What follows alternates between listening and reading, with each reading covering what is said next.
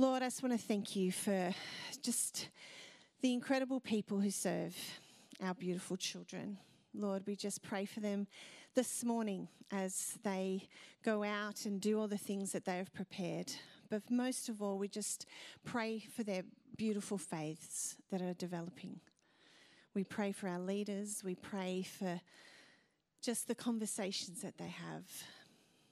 And Lord, we pray too that you'll put it on the heart of, of, of those of us here to also step up and help in this way. This is such important ministry. Lord, they are the future of our church, and we're just so honoured to be able to lead them in this way. So we commit that to you, Lord, and we also commit our time now to you. As we continue to look into the book of James, we just commit our next time with you. Help us, Holy Spirit, speak to us, prompt us. And we just thank you for these things in Jesus' name. Amen. Why don't we just watch the screens? Thanks, Julie.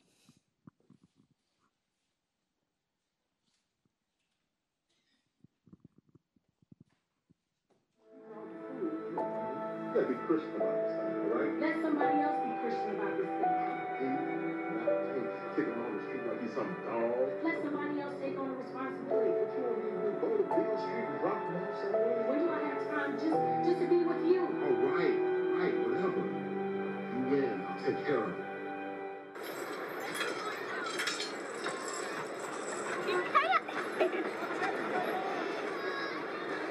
Smile at them. It lets them know you're their friend.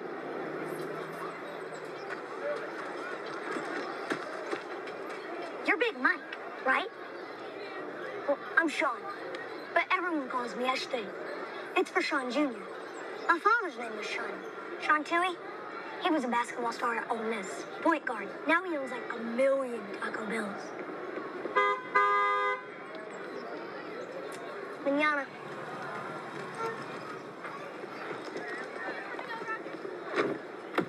Who is that, SJ? Big Mike? Don't double condition in the shower. You have homework. I'm going over to Cannon to study. SJ! SJ, do not go in the girls' locker room again. Come here. SJ, come here.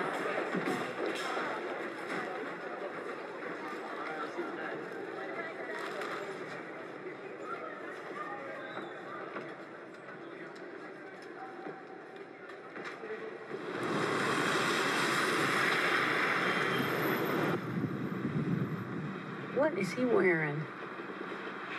It's freezing. What's his name again? Big Mike. Where is he going? Hey, Big Mike. Where you headed? Jim, Go ahead.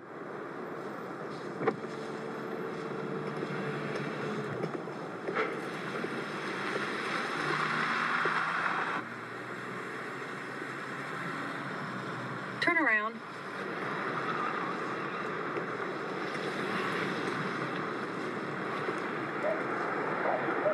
Big Mike! Stop the car.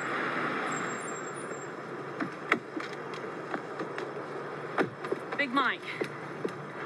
Hey, my name's Leanne Tuohy. My kids go to Wingate. You said you were going to the gym? School gym's closed. Why were you going to the gym?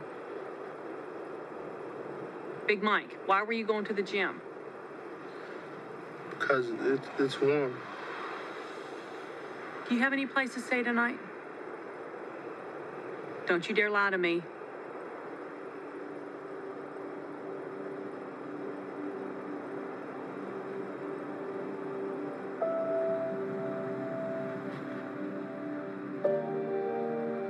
Seen that look many times. She's about to get her way. Come on. Come on. Over here you have a desk, chest of drawers. You have a nightstand, a light, an alarm. Oh, and Sean says all the pro athletes use futons if they can't find a bed big enough, so I got you one of those. Of course, the frame was heinous. It's not about to let that in my house, but I got you something nicer. It's mine. Yes, sir. What? Never had one before. What, a room to yourself? A bed.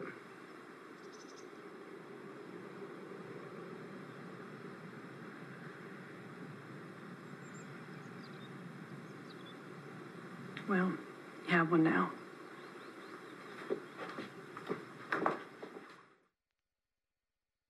movie before?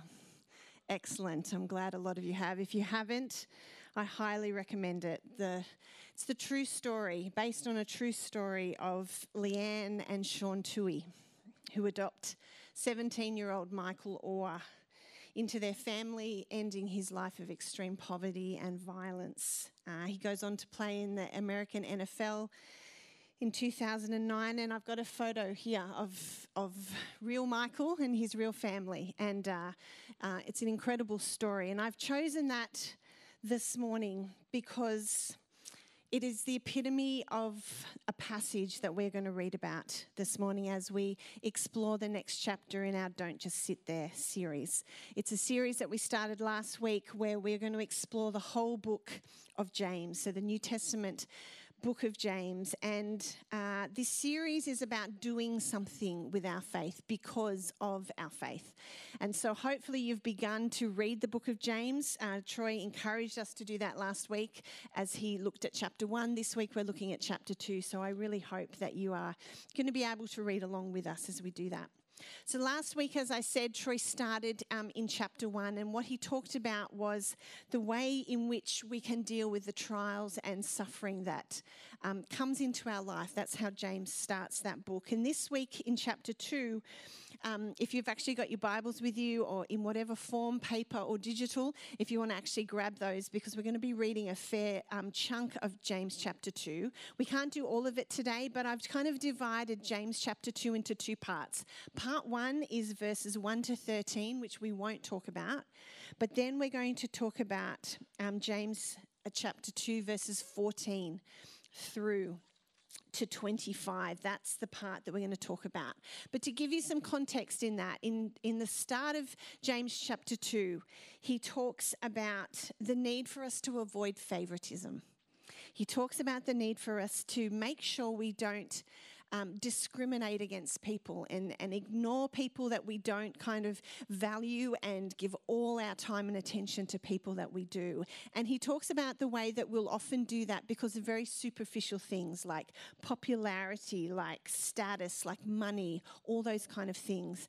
And James is actually concerned about that happening within the church. And so he speaks really strongly about that in the beginning of chapter 2 encouraging all of us to show empathy to everybody, to care for everybody, to show justice, to show love, compassion, and grace to everybody. And then he goes into the part of James chapter 2 that we're going to read about this morning. So if you've got your Bibles there, I'm going to have it up on the screen, but I want to read all of it to you. I know it's a bit more than we normally read, but I want you to hear everything that he has to say here. So I'm reading from James chapter 2, I'm reading from verse 14 right to the end of this chapter. So it says, What good is it, dear brothers and sisters, if you say that you have faith, but you don't show it by your actions? Can that kind of faith save anyone? Suppose you see a brother or sister who has no food or clothing, and you say, Goodbye, have a good day, stay warm, eat well, but then you don't give that person any food or any clothing. What good does that do? So you see, faith by itself isn't enough. Unless it produces good deeds, it is dead and useless. Now, someone may argue some people have faith, others have good deeds. But I say, how can you show me your faith if you don't have good deeds? I will show you my faith by my good deeds. You say you have faith, for you believe that there is one God. Good for you. Even the demons believe this and they tremble in terror. How foolish! Can't you see that faith without good deeds is useless? Don't you remember that our ancestor Abraham was shown to be right with God by his actions when he offered his son Isaac on the altar? You see, his faith and his actions worked together. His actions made his faith complete. And so it happened, just as the scriptures say Abraham believed God, and God counted him as righteous because of his faith. He was even called the friend of God. So you see, we are shown to be right with God by what we do, not by faith alone. Rahab the prostitute is another example. She was shown to be right with God by her actions when she hid those messengers and sent them safely away by a different road. Just as the body is dead without breath, so also our faith is dead without good works. There is so much there, isn't there? Huge. We could do five weeks just on that half of a chapter. Unfortunately, we have to do all of that today. And so I've picked out just a couple of verses here, a couple of key verses, verses 14 through to 17. And they're so important that I'm going to actually read them to you again. What good is it, dear brothers and sisters, if you say that you have faith, but you do not show it by your actions? Can that kind of faith save anyone? Suppose you see a brother or sister who has no food or clothing, and you say goodbye, have a good day, stay warm, eat well, and then you don't give that person any food or clothing. What good does that do? So you see, faith by itself isn't enough unless it produces, and that's a really important word this morning, unless it produces good deeds, it is dead and it is useless. Now, as we start looking at this this morning, I want to say one thing at the outset. I want to make sure we're very, very clear on something. I want us to be really clear on what this verse does not say, what this passage does not say. This does not say we are saved by our good deeds. This doesn't say that we are saved by the things that we do. It's really important for us to know that right at the outset of this discussion that nothing we can do earns us salvation in any way, shape, or form. The rest of Scripture is very clear about this in Ephesians 2, verses 8 and 9. It says, For it is by grace that we are saved through faith. It is not for ourselves, it is a gift of God, not by works, so that nobody can boast. We cannot earn our salvation. We cannot work to earn it. We cannot do anything to save ourselves from our sin. It is a free gift. It is available to all of us. All we have to do is accept that free gift. Jesus' death on the cross paid the price of that free gift. However, once we have received that free gift, our response to that free gift is what's important, and that's what James is talking about here. And I want you to think of it like this here's a photo of Troy and I on our wedding day. Look how dark his hair is. I wasn't going to say that, but he brought it up this morning, didn't he? 27 years ago, on that day, in a rainforest chapel, we said words to one another. We gave each other a free gift, vows that we made through the words that we said, promises that we made till death do us part. Now, as wonderful of that as that day was, it was just a day. It was just a day. A wedding day is followed by a lifetime of marriage. And marriage is work. Do I hear an amen from anybody? Amen. Marriage is work, isn't it? Marriage is work. Can you imagine the state of our relationship if, after receiving the free gift of Troy's love and him receiving that free gift from me on our wedding day, that we then did nothing for the next 27 years in response to that? Nothing to demonstrate in real terms that we loved one another, that we were committed to the relationship, the relationship would absolutely have crumbled, wouldn't it? That's because the words that we said on that day had to be followed up with actions for the rest of our marriage. After the words of the vows have to come the work. And it is the work that we put into our relationships that demonstrate our love. Do you remember last week, Troy talked about the fact, and I'm sure you've heard this before, that love is not a feeling, love is an action. We love people through our actions that we demonstrate to them in various ways. I've got a whole lot of phrases on the screen here. I, am sure that you've either heard these or you've used these yourself. Don't just tell me that you love me, show me that you love me. Don't just tell me that you're sorry, show me that you're sorry. I used that a lot when Taylor was young. Don't just tell me you're sorry. Don't just tell me you're committed to something, show me that you're committed to something. It is this idea of show me that represents the works, the deeds that James talks about in this chapter. And if you remember that verse from Ephesians about that free gift of grace that we receive that we can't earn in any way, look what is said in the very next verse. So, first I read out to you, for it is by grace that we have been saved through faith, and that this is not from ourselves, it is a free gift of God, not by works, so that nobody can boast. But then the very next verse says, For we are God's handiwork, created in Christ Jesus to do good works, which God prepared in advance for us to do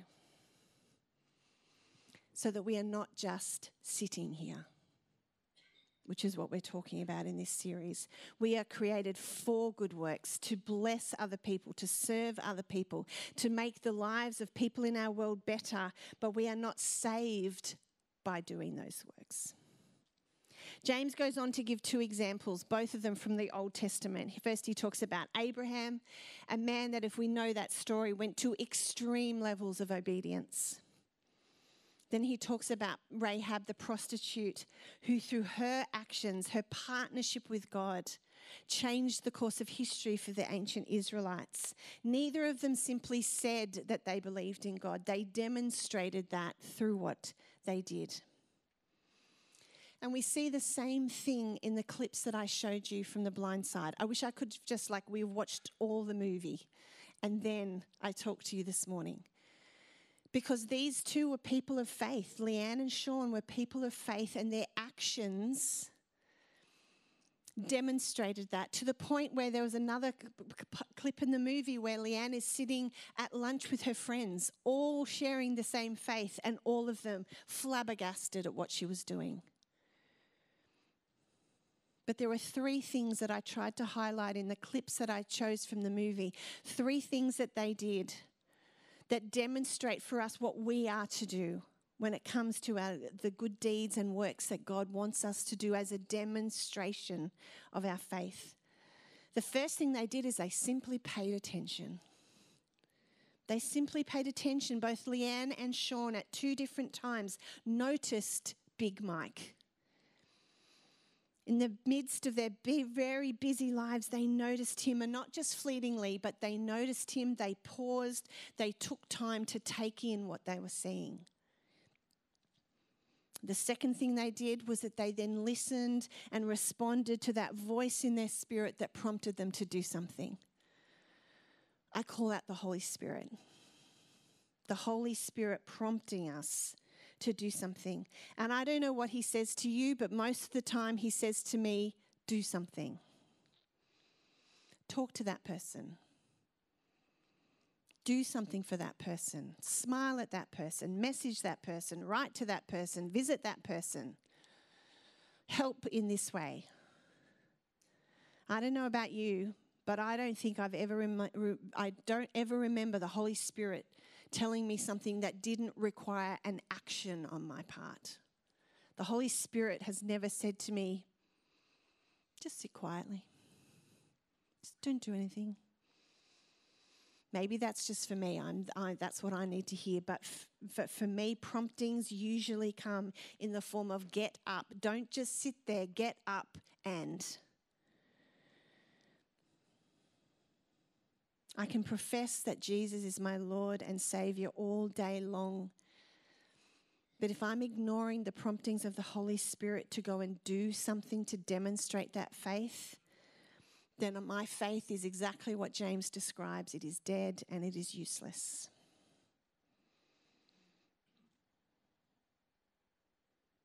That's what we see in the life of Leigh Anne and Sean here as they listened to that voice within them and they did something. But that wasn't the last thing they did.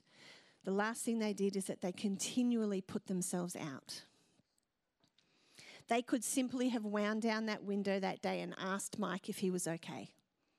That would have been doing something, but they didn't. They did more than that. And even that was more than everyone else did. I don't know if you noticed, but theirs wasn't the only car that passed Big Mike. But they not only wound down their window and asked him if he was okay, they then put themselves out by stopping, turning around, and coming back. Leigh Anne put herself out as she got out of the car in the cold and went and had a conversation. They put themselves out as they took him home and gave him a, a, a bed and a warm place for the night. They put themselves out as they pay for his college and his school and his tutors and, and then end up adopting him into the family, putting themselves out over and over again. Now, I am obviously not saying this morning that on your way home, as you drive past a random person taking their dog for a walk this morning, you don't need to take them home. You don't need to adopt them, don't need to do any of that kind of thing. But what I'm saying is that if we're going to walk this walk of faith instead of just talking about our faith, then we need to pay attention to who and what God is bringing into our paths. We need to listen to that prompting of the Holy Spirit, and we need to be prepared to put ourselves out, not just once, but over and over again. And James warns us what will happen if we don't do that. Let me reread two verses in our passage this morning. First, in verse 17, it says, so you see, faith by itself isn't enough. Unless it produces good deeds, it is dead and it is useless. And then down in verse 26, it says, Just as the body is dead without breath, so our faith is dead without good works. I don't know about you, but I do not want a dead faith. I don't want to have a lifeless, powerless faith I want a faith that has an active element in it, one that is so much more about what I do than what I say. One that produces good work, one that produces good actions, good deeds, produces actions that are living embodiment, breathing embodiment of my faith. Because that then is exactly what I want us to have in our church as well. Because I don't know if you've noticed it, but our world needs people with living, breathing, active faith. Life transforming faith, because how else are we going to fulfill the vision of our church? How else are we going to see Northwest Sydney be engaged and transformed with the faith, hope, and love of Jesus Christ? The vision that God has given us specifically as a church, we will not do that with dead faith. We will not do that if we simply just sit here.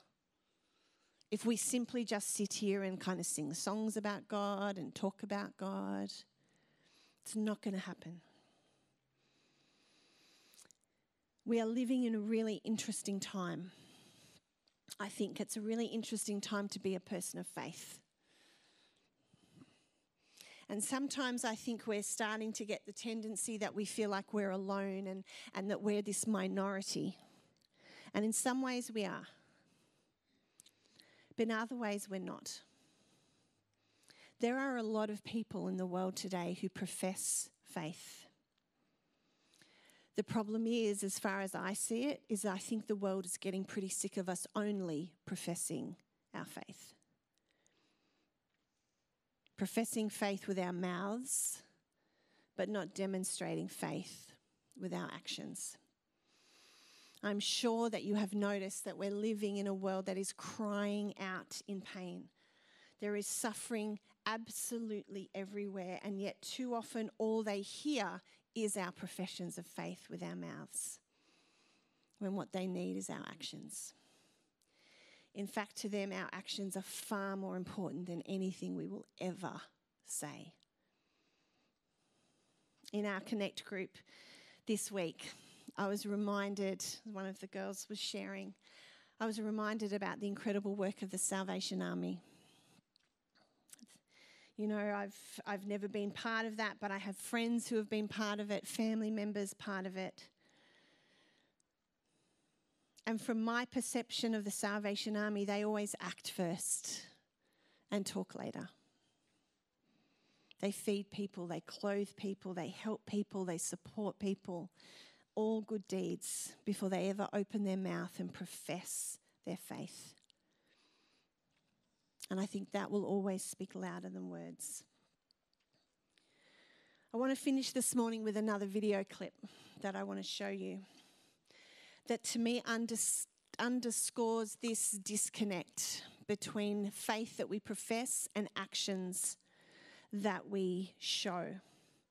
And before we show this clip, I just want to prepare you because it's actually very uncomfortable to watch and very confronting.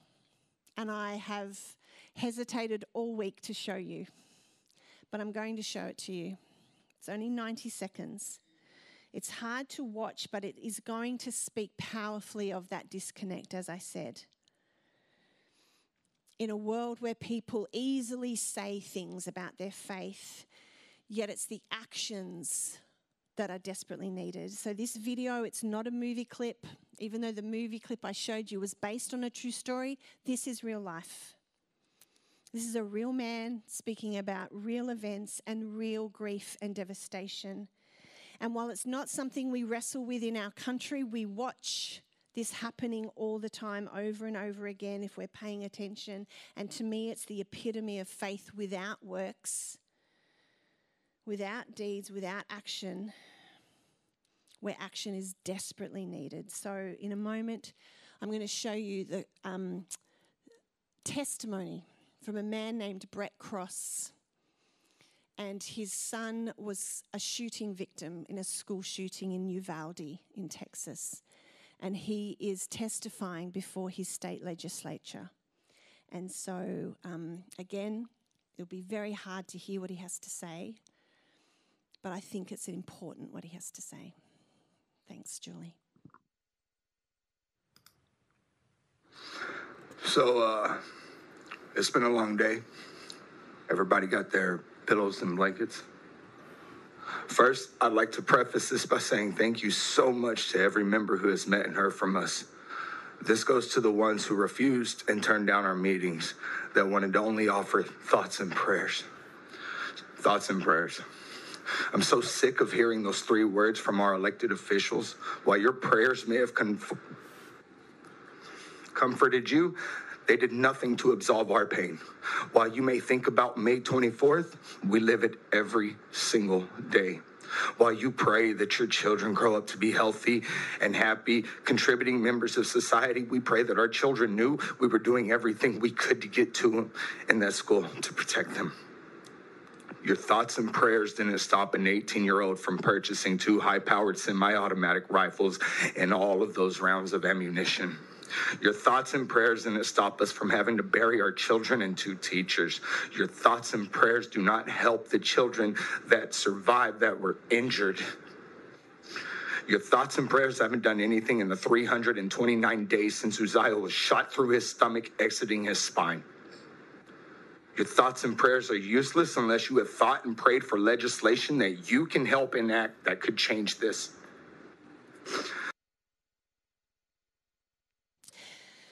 Now, I know that that's highly political and certainly a complicated issue in terms of faith in the US. So I'm not wading into that. But can you see this disconnect between thoughts and prayers, a profession of our faith, and the actions that are required? You see, while we don't have this particular issue here, this phrase, thoughts and prayers, is something that we can too flippantly have our version of. And by showing you this clip, I want to highlight that spiritual platitudes are just not enough. That is faith without works.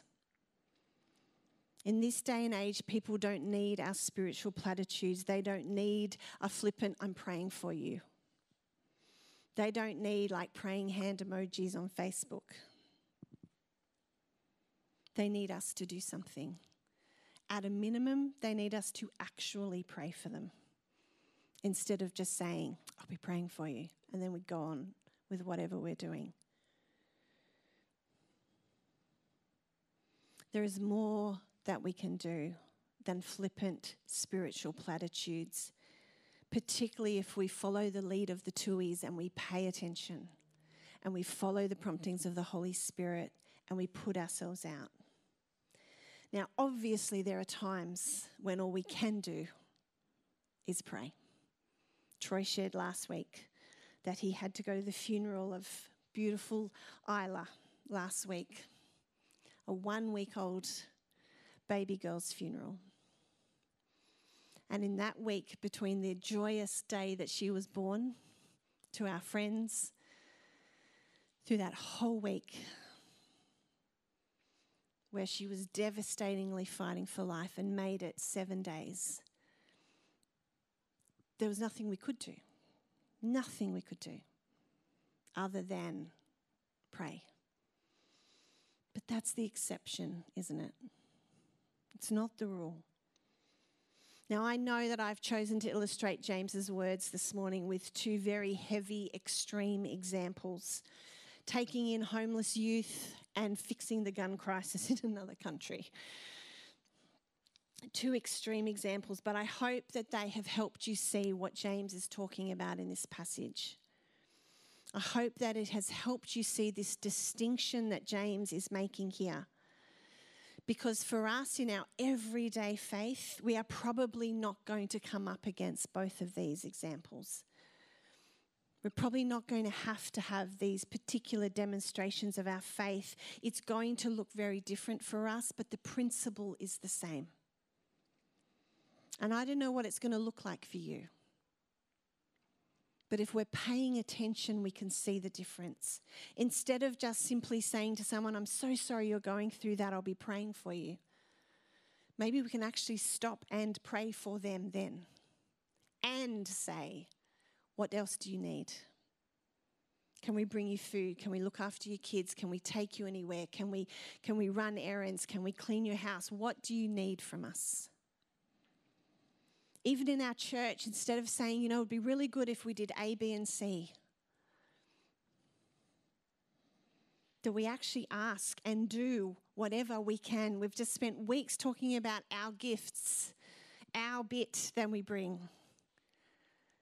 To not just say it'd be really good if we did this, how about we actually do our bit and make that happen? Instead of just like saying, oh, that's terrible and moving on with our lives, we actually take some kind of action. Can I challenge you this week to reread James chapter 2 and to ask the Holy Spirit to show you what you need to do, how you can put your faith into action? My prayer for us as a church after reading this chapter is that we do simply not just sit here Sunday after Sunday, talking about God, singing about God, that we actually do something, live up, live out our faith, and that we are a church that is known for what we do, not for what we say. So I want to pray for us right now. And then as Clive comes up and leads us in our final song, I will be out the back. Um, if John Bloomfield and John Owens might be out there with me as well, if we can pray for you about anything, whether it's something that has come up in this message this morning, something else that is going on in your life, we would love to pray with you. So now let me pray and then we'll worship God together and finish up our service. Lord, I want to thank you for every single person listening to my voice, whether they are in this room right now, whether they're watching online, or whether they are listening to this years in the future, we believe, Holy Spirit, that you are still doing a work in us. You have called us as a church to be part of transforming Northwest Sydney. That is going to require us to demonstrate our faith. So, Lord, as we sit here this morning, just give us courage. Holy Spirit, help us to be brave and courageous, to not just talk about you, not just talk to you, but be prompted by you to get up and do what you need us to do. Help us to pay attention. Help us to be listening to you, Holy Spirit, and help us to continually put ourselves out for the sake of others. Lord, we thank you and praise you for these words of James. And we thank you in advance for what you're going to continue to show us in the rest of this series. We thank you and praise you now in Jesus' name. Amen.